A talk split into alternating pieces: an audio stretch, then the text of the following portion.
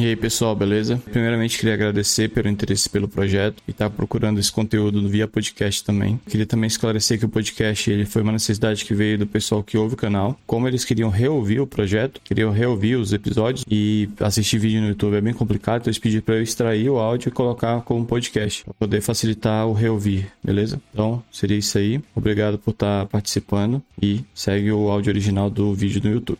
E aí pessoal, beleza? É mais um vídeo pro canal. É, nesse vídeo eu vou estar respondendo a pergunta que é quais é, são os profissionais de TI. A pergunta que me fizeram foi quais dos profissionais de TI que existem que programam? Né? Foi essa a pergunta. Aí eu subi um pouco o nível né, para ser mais abrangente. E estou respondendo essa pergunta e a abordagem é, é vou mostrar quais são os profissionais do passado, que ainda existem hoje no presente alguns, é, e quais são os profissionais já do presente que vão ser o do futuro. Para você que está começando na carreira ou que, ou que quer começar na carreira, para você estudar e se preparar para ser esse profissional do futuro. Porque se você se preparar para ser profissional do passado, quando chegar no mercado, quando você chegar no mercado, quando você estiver mais no mercado, você vai estar tá defasado. Beleza? Então é isso. Gostou, dá um like. Não gostou, dá um dislike. Se inscreve no canal para eu saber que estou no caminho certo. E é isso. Então bora ver o vídeo. Então bora lá.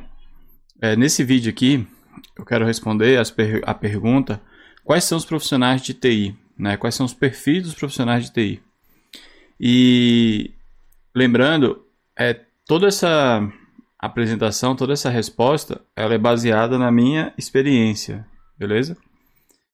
Tanto é que eu vou analisar os últimos 10 anos, que foi o tempo que eu acordei, vamos dizer assim, para o mercado, para o trabalho. Porque os primeiros 5 anos de experiência, eu não não estava tão ligado, eu simplesmente deixava a vida me levar, a vida leva eu, entendeu? Então, nesse período de cinco anos, eu meio que fui me candidatando, fui passando, fui entrando e foi indo. E não sabia o que estava fazendo, chegava, o que, que é para eu fazer. E tá aqui é para fazer, eu fazia, estava bom, estava ruim, não esperava alguém me falar e depois eu ia para casa, enfim, aquela vida quando você não acorda, né? E aí não, nos últimos 10 anos foi quando eu acordei, que na minha história, quem assistiu o vídeo da minha história, é, teve uma fase que foi quando eu fiquei desempregado, porque aconteceu um problema, não tá lá na história, e eu fiquei desempregado porque eu era imaturo. Então, eu acordei e fiquei, e esses 10 anos eu tô acordado, beleza? Então, o que que eu fiz nessa, nessa pesquisa? Eu levantei todos os perfis que eu lembro, e eu, claro que eu usei a internet também, né? Fui lá no Google, pesquisei as notícias e reportagens e coisas que tinham na época de 2010.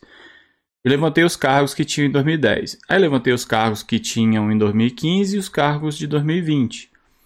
E eu estou falando desses cargos, cargos, dessas funções que já existiram e existem ainda hoje. Beleza?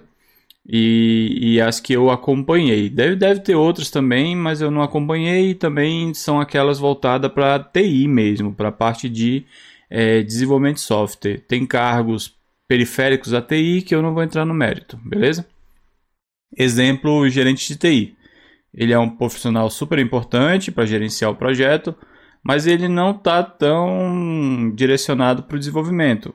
Ele está mais para gestão de pessoas e, e escopo e, e, a parte financeira. Tranquilo?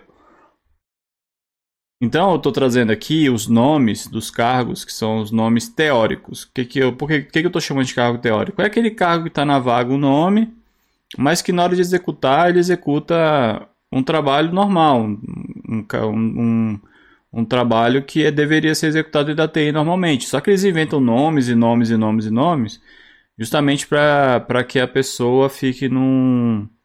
Vamos dizer assim. Ela precisa de uma pessoa para apertar um parafuso. Então ela dá o um nome para aquele cargo, diz que a pessoa é apertadora de parafuso, X, e ela entra na TI e ela só aperta o parafuso. Então isso aí seria teórico, mas na prática o cara não vai executar só isso. Se ele ficar só apertando parafuso, ele vai se lascar. Ele tem que saber apertar parafuso, tem que entender da, ro da rosca do parafuso, tem que entender da chave que está sendo usada, tem que entender é, qual é, qual o problema que aquele parafuso ele resolve. Enfim, tem que entender um contexto um pouco maior. Apesar do cargo ser aperte o parafuso X, só apertar parafuso a pessoa se lasca. Resumidamente, ele se lasca. Ele vira um ótimo apertador de parafuso. Mas se ele souber só apertar parafuso, quando não tiver mais o parafuso, ele é mandado embora. Beleza? Então, esses aqui são os cargos que eu chamo de apertadores de parafuso que existiam na época. Né? Que é aquele cara que tem uma função muito específica dentro do projeto. Eu não estou falando apertar parafuso para ser pejorativo, não, tá? Os cargos são importantes, as funções são importantes. O que eu estou dizendo é que é uma, é uma atividade dentro da TI muito limitada. Ela está limitada a uma caixinha ali dentro da TI. E a TI ela não é, não deve mais ser uma caixinha, deve ser um, um processo, uma coisa bem grande, né? Então não só a caixinha, ficar preso dentro de uma caixinha, ainda mais o nome que te dão na, na carteira, que não é a sua função, não é o que você estudou, é o que te deram o nome, entendeu? Ficar limitado a isso é limitar ao fracasso, beleza? Então vou dar aqui os exemplos que eu levantei, né? Que eu vi todos eles quando eu estava desenvolvendo. Quando eu estava no início, na, na fase da carreira lá. Que é o administrador de sistema operacional, que é aquele cara que entende muito de, de Linux ou Windows na, na empresa.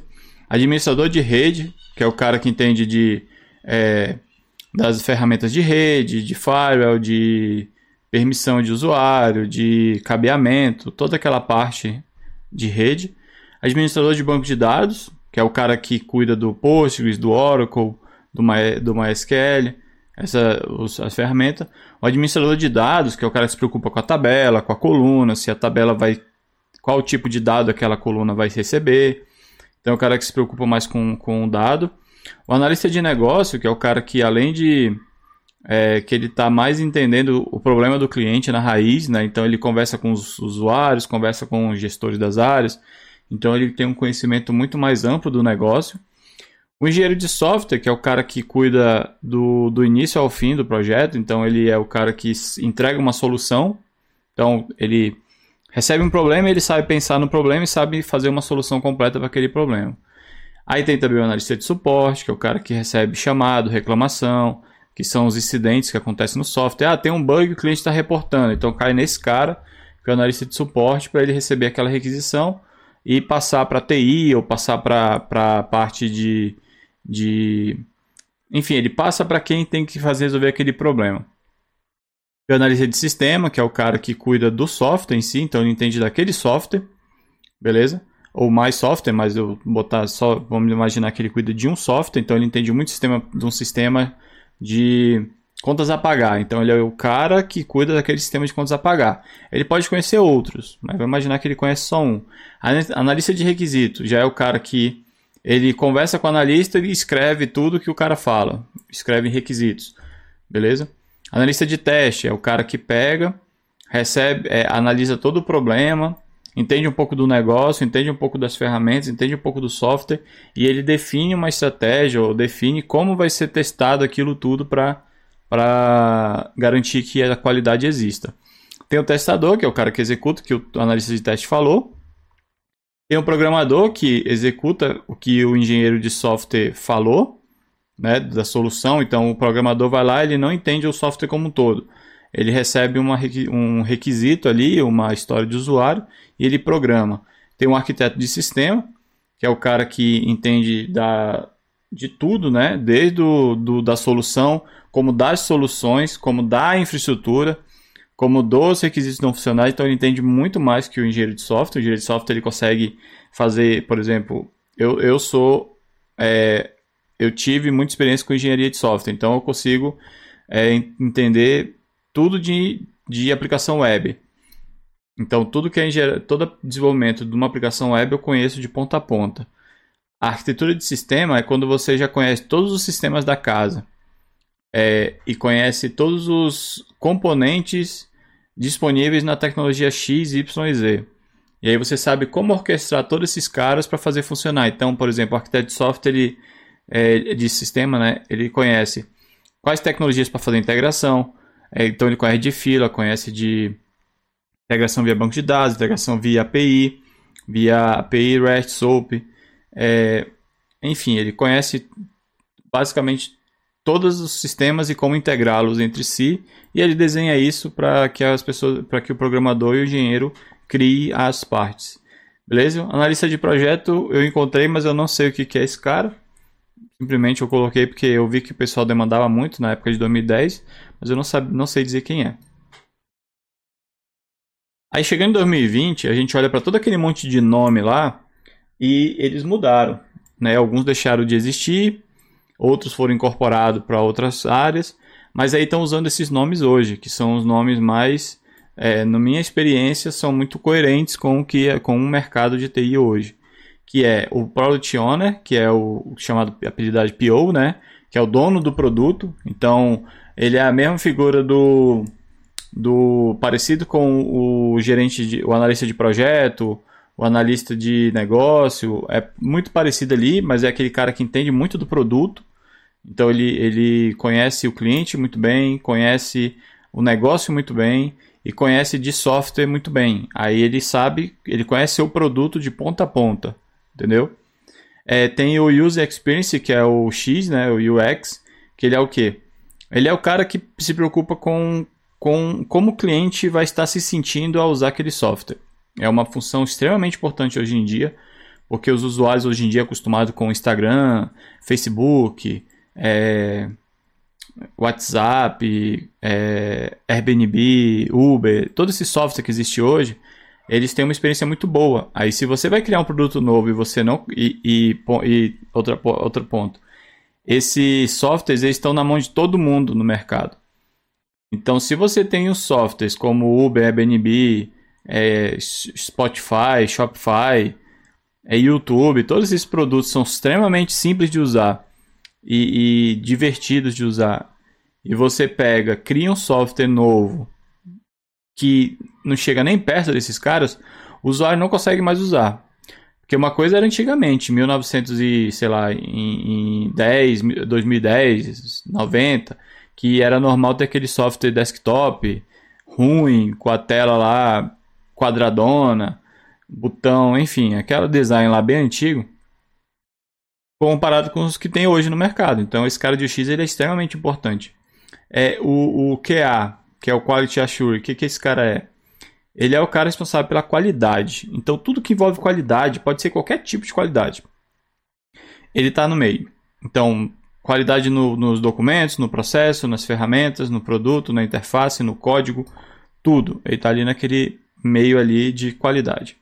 Aí tem o front-end developer, que é o cara responsável pela, pelo código que o usuário vê. Tem o back-end developer, que é a parte que o usuário não vê. E o full stack é o cara que conhece tudo, né?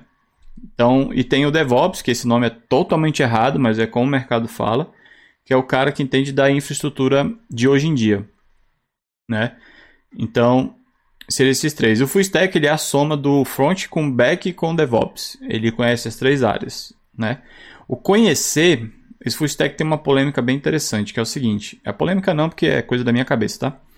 É o seguinte, é não existe ou se existe, esse cara é muitíssimo raro, um cara que é extremamente bom no front, extremamente bom no back, extremamente bom no DevOps. Aquele cara que é, é sozinho ele faz, ele entrega tudo na, no maior nível de qualidade, no maior nível de velocidade possível. É, esse cara não existe, na minha opinião não existe. Se existe é um cara assim muito raro. É, mas existe o full stack é o cara que o quê? Ele entende muito bem de uma coisa, muito bem, sozinho ele entrega aquilo e ele consegue ajudar nas outras partes é, e direcionar. Ele não consegue executar, mas ele consegue direcionar. Então, por exemplo, ele pode ser um cara muito bom no back, que cuida do back sozinho, é, e é o cara que ajuda muito no front e que ajuda a equipe do DevOps. Então ele dá umas dicas, é, diz para usar isso, para usar aquilo, para usar aquilo outro, porque ele sabe como as ferramentas funcionam. Ele já trabalhou com elas, já viu elas funcionando mas ele não sabe criá-las, não sabe instalá-las, não sabe configurá-las direito 100%. Mas nada que, se ele se juntar com a equipe de DevOps, ele resolve também. Eu acho que, na minha opinião, é esse cara é o, é o full stack correto. É, é o full stack que existe, na verdade, não o correto, o que existe. Beleza? Que aí o cara pode ser mais DevOps, mais front, mais back, e um dos, dos três ele é mais. E um ele é médio e o outro ele é baixo. É, esse é o nível para mim. Ou cara médio, médio, alto, tem esses níveis de, de qualidade e, e conhecimento. Aí por que, que eu estou falando isso? É, existe esse termo aqui, que é o IT bimodal, né? É que é. Isso aqui eu não vou entrar muito a fundo, eu vou deixar aqui para vocês lerem, mas eu não vou entrar de, de, com detalhes. Eu vou resumir isso daqui para ficar mais fácil, para não bagunçar a cabeça. Como o canal tem o objetivo de falar de para quem está começando e quem quer entrar na área, então isso aqui pode confundir. Mas o que você tem que saber é o seguinte: eu falei de dois grupos de perfis. Um, que é aquele primeiro lá, aquele slide lá do, do analista, o requisito, tem toda aquela galera lá. E falei desses caras novos, que é o full stack, o back-end, é, o QA, o X, o PO. Falei desses caras. Esses dois grupos, eles ainda existem hoje. Eles existem no mercado, os dois. Eu não sei dizer qual é que está mais. Mas, segundo esse, essa empresa aqui, que está aqui embaixo, aqui é o nome dela, Gartner, que essa empresa é uma, é uma empresa muito famosa no mundo, né? É uma tipo uma consultoria que fala sobre tecnologia muito. Ela, ela, ela analisa o mercado e, e prevê ou, ou, dita tendências de mercado. Então ela também falou disso aqui, bimodal. O que é bimodal? É uma empresa que tem duas formas de agir. Uma forma que ela chama modo 1 e uma um outro, uma outra forma que é o modo 2. O modo 1, geralmente ele tem esses profissionais mais antigos, que é o analista, o arquiteto, o, é, o administrador de banco de dados, tem essa equipe aí, que eles vão continuar existindo, mas a tendência é que eles diminuam. E tem a empresa modo 2, que é a empresa mais rápida, que a gente chama, né? Que ela é uma empresa mais ágil, que ela tem o PO, é, tem uma equipe mais multidisciplinar, ela trabalha com agilidade, com Kanban, com um monte de coisas diferente da outra. Segundo o Gartner, essa estratégia é a estratégia que as empresas têm que adotar, bimodal, para que ela sobreviva a longo prazo, porque hoje em dia todas as empresas estão sofrendo com essa mudança de mercado. Eu vou dar só um exemplo aqui para vocês é, entenderem, que eu acho que vocês devem sim, devem saber lidar, já lidaram ou, ou, vão lidar com isso já já. É, no Brasil, que a gente mais sente esse impacto aqui dessa mudança de perfil de profissional, de empresa, na verdade, e os profissionais vão junto, porque a empresa ela muda a forma de pensar, e os profissionais que estão nela também têm que pensar igual a ela, beleza? Para eles poderem se continuar se destacando. Então vou botar só um exemplo para acabar esse assunto aqui para não confundir a cabeça, que é o quê? É, no Brasil, o que mais tem esse a gente consegue mais ver esse tipo de coisa é nos bancos que a gente chama das fintechs, é, que são os bancos que estão sendo impactados pelas fintechs, que é o que? Um banco normal é uma Caixa Econômica, um Banco do Brasil e um Itaú. São bancos normais. Eu recomendo alguém tentar, só para saber, o que eu estou falando, como que a empresa age, e ela age dessa forma devido à equipe que ela tem. Tenta resolver problemas na Caixa Econômica é, relacionado ao seu cartão de crédito ou abrir uma conta, ou qualquer coisa, qualquer serviço que a Caixa Econômica te, te oferecer, você vai lá e tenta. E depois você tenta fazer a mesma coisa no Banco Inter, para você ver a diferença que você vai sentir. Outro exemplo, tenta fazer a mesma coisa com cartão de crédito no Itaú, que já é um nível maior que a Caixa, tá? Não é tão ruim quanto uma Caixa Econômica, mas ele, ele é uma empresa boa, mas ela é lenta. É, e tenta fazer algo no Nubank para você sentir diferença. E por fim, tenta fazer um empréstimo. Esse, esse exemplo não é muito bom você tentar fazer, não, tá? Mas quem já fez é, e precisa fazer, tenta fazer um empréstimo no Banco do Brasil e tenta fazer um empréstimo no Creditas, que é uma empresa também especializada em crédito. Você vai só fazendo para você sentir o que, que eu estou falando, beleza? Então o que eu quero dizer é a, o Gartner Group está falando que esse exemplo, esse bimodal, que essa separação entre empresas antigas e empresas mais novas, as empresas mais novas vão destruir essas empresas mais antigas se elas não mudarem para o modelo das empresas novas. Elas vão falir, beleza? Vão falir, com o tempo vão falir. E, consequentemente, aqueles profissionais de TI que tendem dessa empresa tradicional, ele também vai deixar de existir.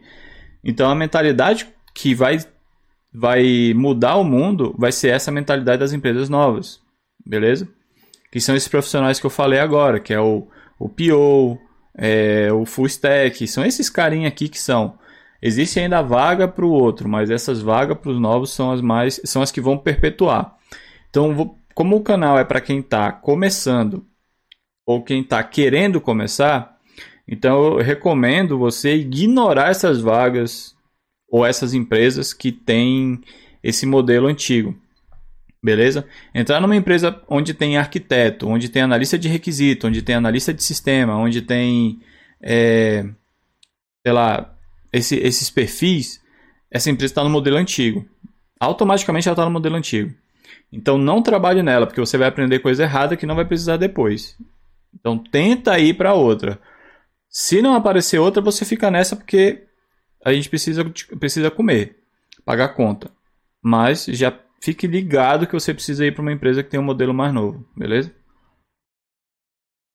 Então, é, eu falei dos cargos teóricos. Agora, para resumir, eu vou falar dos cargos práticos. O que, é um cargo prático? É o que você vai executar no dia a dia, independente do nome que te dão, independente do que a carteira está escrito, independente do que a faculdade diz que você é, independente disso. É o que precisa ser feito dentro da TI, beleza?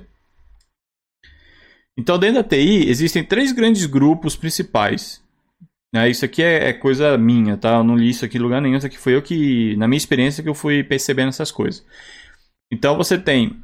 É, que isso aqui pode até ser repetitivo, deve ter na faculdade, deve ter no MBA, deve ter em qualquer livro e tal, mas eu não... Isso aqui foi empírico, beleza? Existe o negócio, que é o, o, o negócio do cliente lá, o produto dele, a empresa em si, ela tem o seu negócio que é aquilo que, que ela vende, aquilo, aquele serviço que ela oferece, aquele produto que ela oferece, que é o negócio. Esse negócio ele é sustentado, por isso que eu coloquei esse desenhozinho aqui, ó. Ele é sustentado nessas empresas novas. Eu estou falando das novas, estou falando das antigas, tá? Eu, eu, eu fiz essa abertura para falar que existe dois tipos de empresa, a antiga e a nova. Estou falando das novas. Ela tem um negócio, esse negócio ele é 100% sustentado por um software então tem um negócio que tem um software embaixo. Se tirar esse software, esse negócio aqui ele não ele não sobrevive. Ele fica tão lento, mas tão lento que ele não sobrevive, beleza? Então tem um software sustentando esse negócio e tem uma infraestrutura sustentando esse software. Então por isso que tem aqui o desenho aqui do, da infraestrutura. Então esses três esses três grupos de, de esses três pilares eles são o que é onde o trabalho da TI está hoje. Beleza?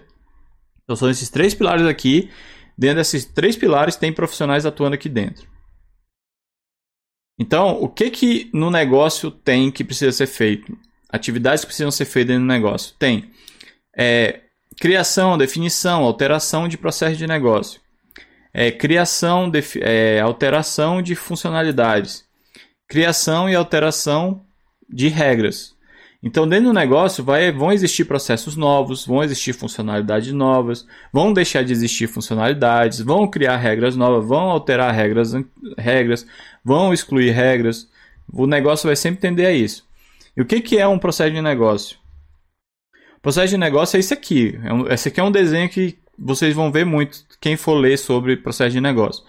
Que nada, nada mais é do que um fluxo. Como que acontece aquele trabalho? Como que aquele trabalho inicia? O que, que tem que ser feito para que ele seja entregue? Então, vou imaginar isso aqui seja um, uma compra de um, de um produto na loja, né? Então, olha, você pode ver aqui ó, que o cliente chega aqui, ó. Chegada do cliente à loja. Então, aqui tem um atendente que atende o cliente, apresenta os produtos, aí, aí o cliente compra. Aí o cliente decide comprar, né? E aí ele emite o pedido de compra do cliente. Aí, se o cliente tem um pagamento no crediário, então ele, se ele, o pagamento é no crediário, se sim, ele vai fazer um cadastro do cliente. E aí, com o cadastro do cliente, do cliente, ele vai receber o pagamento do cliente. Beleza? Se não é no crediário, ele só recebe o pagamento, porque é à vista, é no dinheiro. Toma o dinheiro, não precisa fazer cadastro meu. E aí recebe o pagamento. Nesse momento acontece duas coisas aqui, ó. Essas duas coisas acontecem em paralelo, onde é, recebe, é, acontece a realização da cobrança do cliente, ou seja, o cliente pagou no crediário, é, e aí vai ter alguém responsável por cobrar. Se for no cartão de crédito, a cobrança é feita pelo banco, pela, pela própria cartão de crédito. É, Se não for, se for no, no naqueles é, aqueles boletinhos da, das Casas Bahia da vida, aí alguém tem que ficar ligando, cobrando para o cara pagar. Então tem um processo aqui de realização de cobrança de cliente. E depois tem também, ao mesmo tempo, a transportadora que vai é, transportar e montar, né? O processo de transporte e montagem do pedido. Então o cara comprou uma televisão, aí os caras vão lá montar a televisão, ou juntar, botar na caixa, enfim, pegar e vai ter que levar e entregar para o cliente. Então isso aqui é um processo de negócio. Que, precisa, que isso aqui acontece dia a dia na empresa. Dia a dia, todo dia tem isso aqui. Os caras lá em cima ficam pensando como melhorar isso daqui. Beleza? Aí dentro do processo de negócio tem a funcionalidade. Então tem uma funcionalidade que é fazer cadastro do cliente que é aquele crudezinho básico que a gente olha, ah, vou criar um crude, beleza, mas para que serve esse crude? Esse crude ele existe porque tem um processo lá em cima que está dizendo que precisa ter o cadastro. Por isso que nasce o crude. O crude não nasce porque sim, o crude nasce porque tem uma necessidade do negócio dizendo que tem uma funcionalidade para ser feita. E dessa funcionalidade existem regras para a funcionalidade existir. Não vai ser um cadastro de qualquer jeito, vai ser um cadastro cliente do jeito que o negócio precisa. Então ele precisa que usuário tem o CPF, então vai ter uma regrinha lá dizendo o usuário deve cadastrar o CPF. Vai ter uma regra dizendo que o CPF ele é obrigatório, porque eu preciso desse CPF para validar o CPF, que é a próxima regra. Então eu preciso um CPF que deve ser válido. Então são essas regras macro para existir outras regras. Então como vai validar o CPF? Vai ter uma regra para validação. Enfim, mas isso aqui são o exemplo de regra. Então essas coisas aqui são as atividades que acontecem dentro na área de negócio, na parte de cima. Não na área de negócio do cliente, digo, dentro do software tem um pedacinho ali que é negócio, que é o PO, o nome do cara que mexe com isso. O PO, o X e o QA. Os três caras, o de qualidade, o de usabilidade e o, e o dono do produto, eles três pensam nisso aqui o tempo todo. Beleza? Nessas regras, na funcionalidade, na regra e no processo. Eles pensam nisso. E depois disso tem a parte do software, aquele pilar do software. Ele tem três atividades macro dentro dele, que é uma atividade que se preocupa com a interface, uma atividade se preocupa com o código e uma atividade se preocupa com a qualidade. Que aí o QA ele também está aqui dentro do software, ele está lá no negócio, está aqui no software. Então ele se preocupa com essas três atividades. Então o que, que seria um exemplo de interface? Então interface, quando você tem um software e tem alguém se preocupando com a interface dele, tem alguém desenhando essa parte aqui, que é uma interface pensando em como vai ser, e tem outras pessoas, ou a mesma pessoa, que vai criar um negócio bonitinho. Beleza? Vai criar a parte bonitinha lá. Então, isso aqui seria as atividades relacionadas à interface. Eu não, não vou dizer o que, que a pessoa vai fazer, vai ter que aprender isso, aprender aquilo. Não, estou falando que isso aqui são as coisas na prática, no dia a dia do software, tem que ter essas coisas aqui. Essas coisas vão acontecer. Beleza? Quem vai fazer não interessa o nome da pessoa que vai fazer. Interessa que precisa ser feito, beleza? Aí não vamos dar nome aos bois porque não precisa. Precisa saber que se você é um cara que gosta de fazer isso, você estuda para isso. Se você é um cara que gosta de fazer aquilo, você estuda para aquilo. Se você gosta dos dois, estuda para os dois. E é, é a, a linha de raciocínio ela vai ser essa. Lá no final vocês vão entender o porquê. O código. Então no código tem o cara que se preocupa com o código, que aí tem o código de teste, tem o código do software. Aí aqui eu botei até um exemplozinho aqui só para é, mostrar, que é o, o Hello World no Java, o Hello World no Ruby, o Hello World no JavaScript, o Hello World no Python, o Hello World no PHP. Então essa parte do código aqui vão ter as pessoas que vão cuidar do código, escrever código, é, tanto de back quanto de front. Aqui eu botei só exemplo de. Ah, tem o JavaScript ali, que é no front. É, que são os códigos que vão ser usados. Quem, quem vai escrever código? Vai, é, que cara de teste vai escrever código. Cara de, de qualidade, quer dizer, vai escrever código. O programador vai escrever código, o front-end vai escrever código, o back-end vai escrever código, o full stack vai escrever código, o DevOps vai escrever código. Todo mundo vai escrever código uma hora, beleza? Desses caras, menos o, os três de cima que eu falei inicialmente. E o cara de qualidade é o cara do QA que está aqui dentro, que ele vai ser o cara que vai cuidar da qualidade da interface, da qualidade do código, ele vai criar os testes, ele vai ajudar a criação dos testes, ou ele vai criar os testes, depende do perfil que a equipe tenha. É, mas enfim, ele é o cara responsável por manter a qualidade e tirar os bugs do sistema. Beleza? Mas não pensa no testador, naquele testador antigo, que é o cara que só fica preenchendo ali os, os campos e apertando nos botões. Não. É porque isso daí é um trabalho ruim hoje em dia para a equipe nova. ele já foi muito importante. Ainda continua em algumas empresas. Mas para essa equipe nova, isso não atende, porque é, tem que ter teste automatizado. Então o cara tem que escrever código, beleza? Esse aqui é até uma brincadeirinha que, que tem do, do back e do front discutindo, né? Então o cara do front, do back, ele vê essa imagem aqui, ó. Ele vê o trabalho dele assim difícil, árduo, aquele monstro complicado, e o pessoal do front lá brincando com borboletinha, arco-íris, ursinho, patinho e tal. Aí o cara do front, ele já vê diferente. Ele vê a equipe, é ele se matando lá para manter o naquela turbulência, naquele caos, caos lá total, para deixar o negócio usável e bonito. Enquanto que a equipe do back tá ali brincando ali com os robozinhos, tudo automatizado, fazendo todo o trabalho, ninguém precisando fazer nada.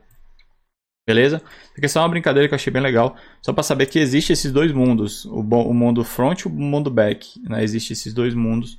Essa aqui é a brincadeira que eles fazem entre si. É, e tem a parte da infraestrutura. A infraestrutura quer dizer que é tudo aquilo que sustenta o software. Então tem dentro desse modelo né, de infraestrutura, tem os sistemas operacionais, os hardwares, o banco de dados e outros. Eu, não, eu botei outros porque tem muita coisa. Então não vou falar de todas, vou falar de algumas, só para exemplificar. Então, sistemas operacionais. O que, que seria essa parte de sistemas operacionais? É, na minha experiência, nessa cultura digital, nesse cenário novo que está formando com esses profissionais diferentes, é, que são aqueles dois grupos lá que eu dividi, né? O antigo e o novo. Nesse novo, os sistemas operacionais que estão mais sendo usados, existe a exceção do Windows, mas lembra que quem assistiu o vídeo que fala sobre é, o que é como aprender a programar, se eu não me engano é esse, é, eu coloco lá mostrando o grupo do. É como aprender a programar, não. É. Qual tecnologia aprender? Qual linguagem de programação aprender? É isso. Nesse vídeo, é, eu mostro lá os ecossistemas. E o sistema operacional Windows, ele só vai existir dentro do ecossistema Windows. Então, quem mexe com .NET, com essas coisas aí, vai lá vai ter. Mas no resto, é Linux entendeu? É Linux. E as principais distribuições que vão existir no mundo, nesse mundo, é o CentOS, o SUSE, o Red Hat e o Debian. Né? Existem exceções, por exemplo, eu já vi é, instâncias na Amazon com Ubuntu, mas é, exceção. O, o, comum é esse. É, são essas distros que são mais importantes. Então, os profissionais que conhecem de sistema operacional do passado, eles vão ter que migrar e entender melhor disso aqui. Beleza? E não vai ter, de novo, a caixinha do cara de sistema operacional. Não. A equipe tem que conhecer o sistema operacional. Alguém do, da equipe conhece um pouquinho mais sistema operacional e ajuda com, a, com o uso. Beleza? Na parte do hardware, é, aqui eu coloquei essas fotos de coisas antigas, mas ignore isso aqui. Você não vai mexer com isso. Eu coloquei só para ficar mais claro como que é na, na cabeça. Então, tem a parte da rede. Essa parte de cabeamento é, para fazer uma máquina funcionar com outra, né? no caso IP, é, segurança, DNS, toda aquela parte, a pessoa, alguém vai ter que saber. Esse, esse conhecimento vai existir. É, mas só que não vai ser mais como era antigamente. Você não vai precisar plugar é, um, um, cabo de rede. Não, você vai simplesmente subir uma instância. Essa instância já vai estar disponível na rede interna lógica da, da cloud privada ou pública que você tiver. Beleza? Processador. Você vai ter que não vai precisar mais chegar numa máquina lá e botar e abrir o gabinete, tirar o processador e botar um processador maior, ou trocar os gabinetes e botar mais processadores. Isso você não vai mais fazer. Você vai simplesmente chegar na instância da, da, da cloud que você estiver usando e falar: Eu quero pegar essa instância aqui que tem dois processadores, eu quero essa que tem quatro processadores. Então isso vai ter que acontecer. Esse conhecimento vai ter que existir. E, é, storage, né, armazenamento, né, a parte de disco.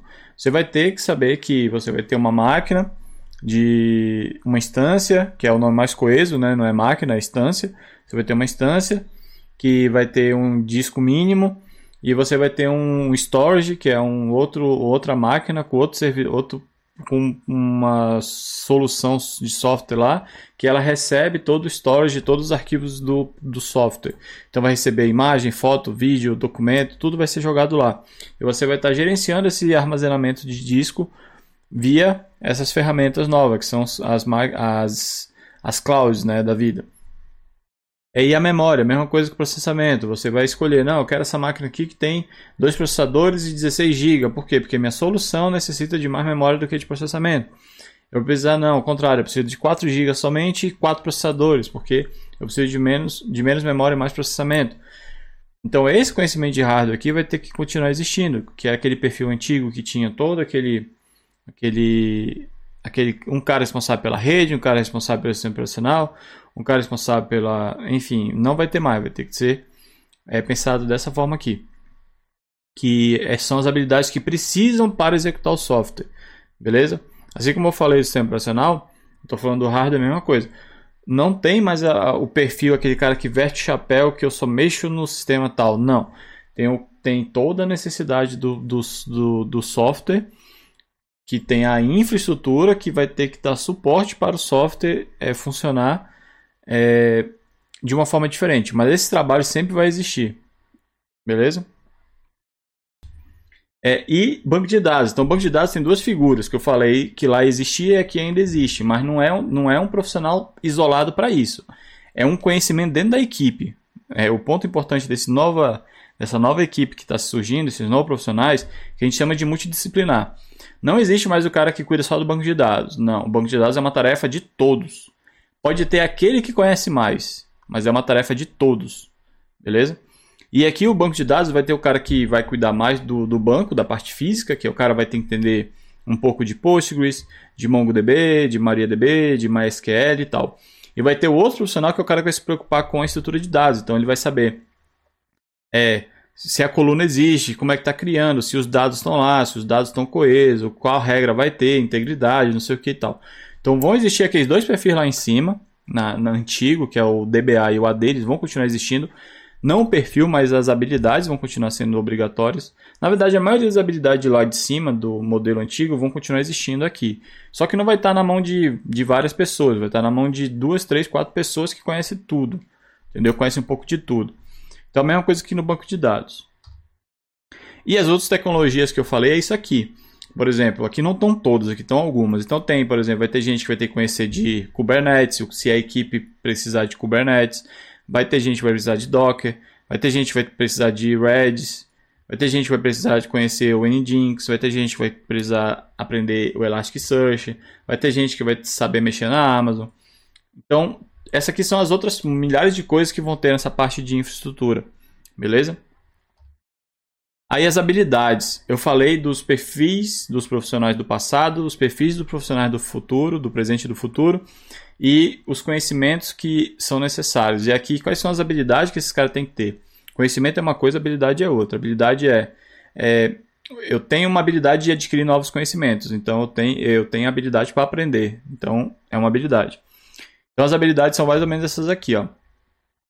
É, primeira coisa das habilidades, para saber quem programa. A pergunta que me fizeram foi essa: qual perfil programa? Então eu estou separando aqui os perfis do presente e do futuro que programam. Então, o PO e o UX, eles não devem programar. Não devem. Poder, até pode, se ele quiser ele programa, não tem nada no mundo que impeça, mas não devem, porque o foco deles é outro. É negócio, é mais alto nível, entendeu? É preocupado com o cliente, com o produto e com o negócio. Eles não devem perder tempo programando. É, o QA e o DevOps, eles podem programar, o que é diferente do poder e dever? O dever é que ele de jeito nenhum faz deve, não deve fazer aquilo. Ele, é, é, é, de jeito nenhum ele não vai fazer aquele trabalho. E o pode é que ele, de vez em quando, ele pode mexer. Mas ele não deve ficar o tempo todo naquilo, mas ele pode. Um exemplo de poder dentro do QA é o cara vai escrever alguns testes de, de teste automatizado. Vai escrever alguns. Ele vai focar nos principais. Então ele vai lá e faz, não tem problema. O DevOps ele vai escrever códigos que automatizam a infraestrutura. Ele vai precisar, ele vai poder escrever. Isso é útil, é muito útil escrever. Ele vai precisar escrever códigos que, é, que, façam, que façam deploy do projeto. Então ele vai poder escrever, beleza? E os que devem programar, né? Quem deve programar é front-end, back-end, full stack. Esses três caras aqui é dia a dia, é programação diária sendo que o full stack é o cara que pensa no todo, então ele programa pensando no todo sempre. O back-end ele programa mais pensando ali naquela necessidade pequena ali do, do, do código, uma demanda, uma API, alguma coisa assim. É, mas nada impede que ele tenha conhecimento maior. Eu não estou falando que ele não deva fazer coisas mais altas, mas teoricamente não, mas ele pode fazer.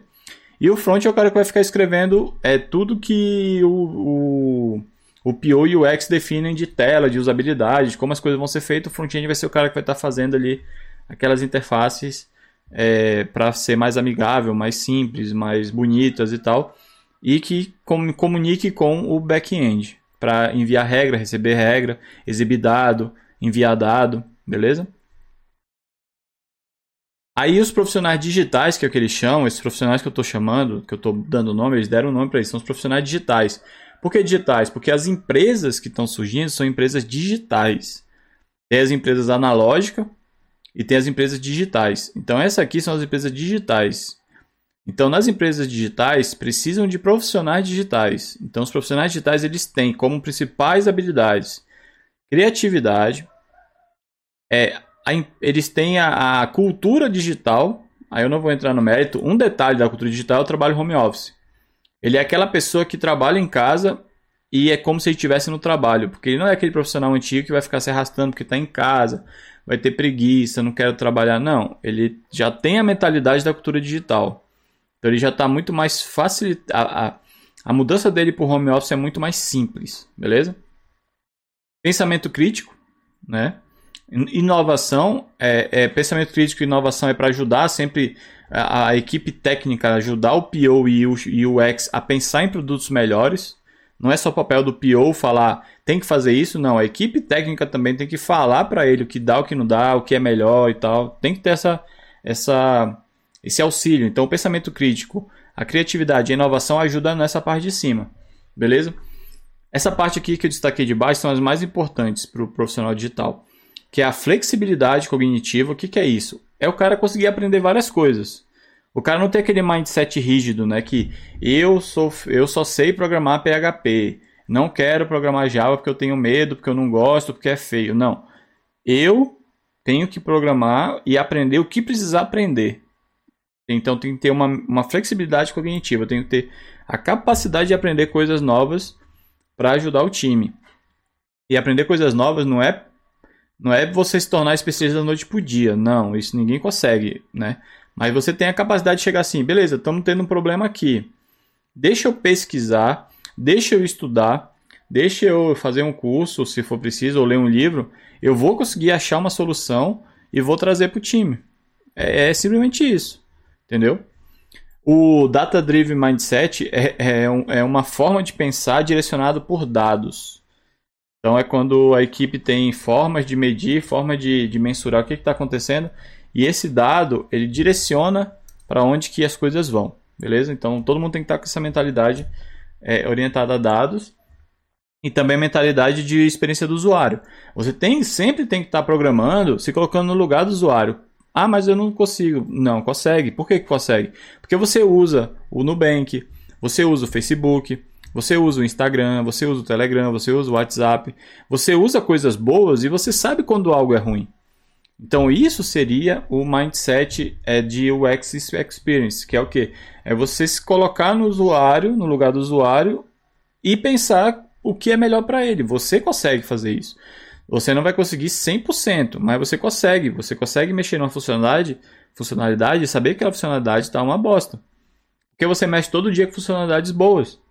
Então você sabe que aquela tá uma, tá uma bosta. Então você tem que estar tá com esse mindset para você não programar algo, não criar algo que é ruim.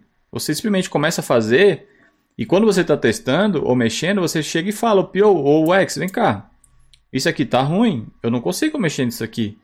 Eu já vi isso aqui, eu já vi algo parecido isso aqui em tal lugar e tal lugar é legal. Aí você pega, então essa mentalidade que é legal para o time, beleza? É, então, para finalizar, é, essa apresentação foi bem diferente, mas resumindo ela, o que eu quero passar é o seguinte: é, se você quer começar na TI, ou você está começando na TI, é, o conselho que eu daria, né, da minha vivência, é que esses perfis novos e essa mentalidade das empresas novas é o que vai sobreviver no mercado. Principalmente, eu estou gravando esse vídeo em 2020. em, a gente está em julho, julho de 2020, então a gente está no meio da, da coisa lá dos vírus, beleza? Então, nesse momento agora, que as empresas analógicas se lascaram de vez. As empresas analógicas se lascaram de vez. Fecharam portas, é, mandaram gente embora, fizeram todo o negócio porque elas não conseguiam sobreviver no mundo digital. Então, essa transformação digital da cultura da empresa e da cultura dos profissionais é o que vai tender para o futuro. Beleza? É isso que vai. Esse, esse mal que aconteceu no mundo, ele vai impactar o mundo. Vai mudar o pensamento das pessoas do mundo. Não vai voltar ao normal. Não vai voltar a ser uma sequela. É como se tivesse tido uma segunda, uma terceira guerra mundial. Quando tem uma guerra no mundo, o mundo muda. A forma de olhar as coisas muda. Então a forma de olhar o mundo mudou. Então o home office vai ser certo. E para ser home office tem que ter cultura diferente, tem que pensar diferente. Beleza? Então essa aqui que seria a dica que eu daria com relação a, a profissões. E para finalizar, né, não se pegue a nome, esqueça nome. Se hoje é full stack, se amanhã é back-end, se amanhã é front, se amanhã é sei lá o que que seja, e você tem que saber que existe uma necessidade no software, no, no negócio, o negócio tem uma necessidade ou tem um problema, e você tem que aprender código ou infraestrutura para resolver esse problema. Então, esse é o seu papel. Se você quer se destacar muito ou bastante, você tem que saber disso, que existe um problema no negócio, um problema no cliente ou uma necessidade do cliente. E você tem habilidades com código e infraestrutura que vai resolver esse problema. Então você não é um programador, você é um resolvedor de problema com código. É diferente. Você não. Você, se você programa algo que não serve para nada, não vai servir para nada. Se você programa algo que resolve um problema do cliente, você está resolvendo o problema do cliente. Então você tem que estar tá muito antenado nisso, beleza? Então é, seria isso. E espero que esse vídeo seja útil.